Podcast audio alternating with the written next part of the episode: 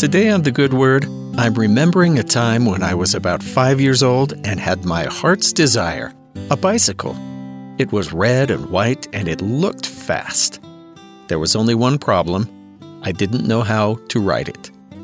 Luckily, my father put on some training wheels and I was off like the wind.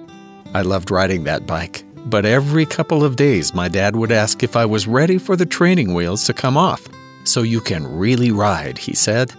I wished I could have kept the training wheels on forever, but one day my father said, It's time, and he took them off.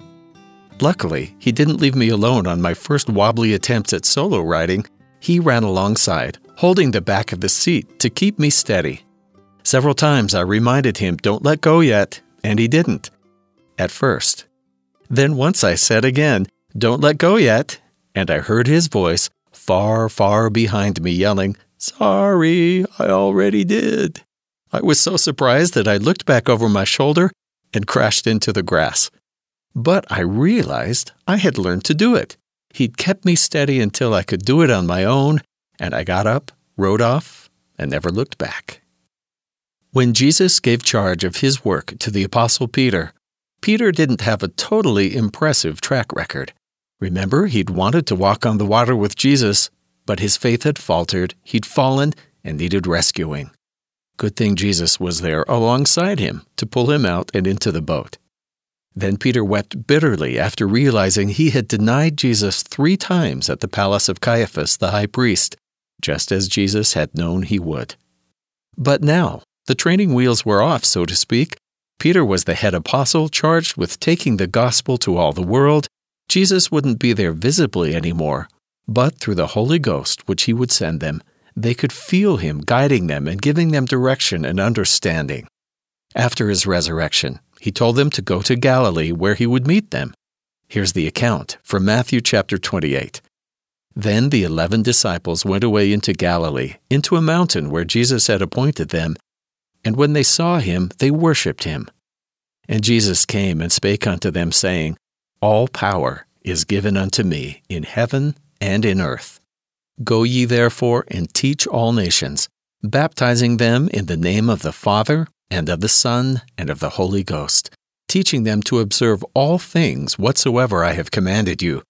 And lo, I am with you always, even until the end of the world.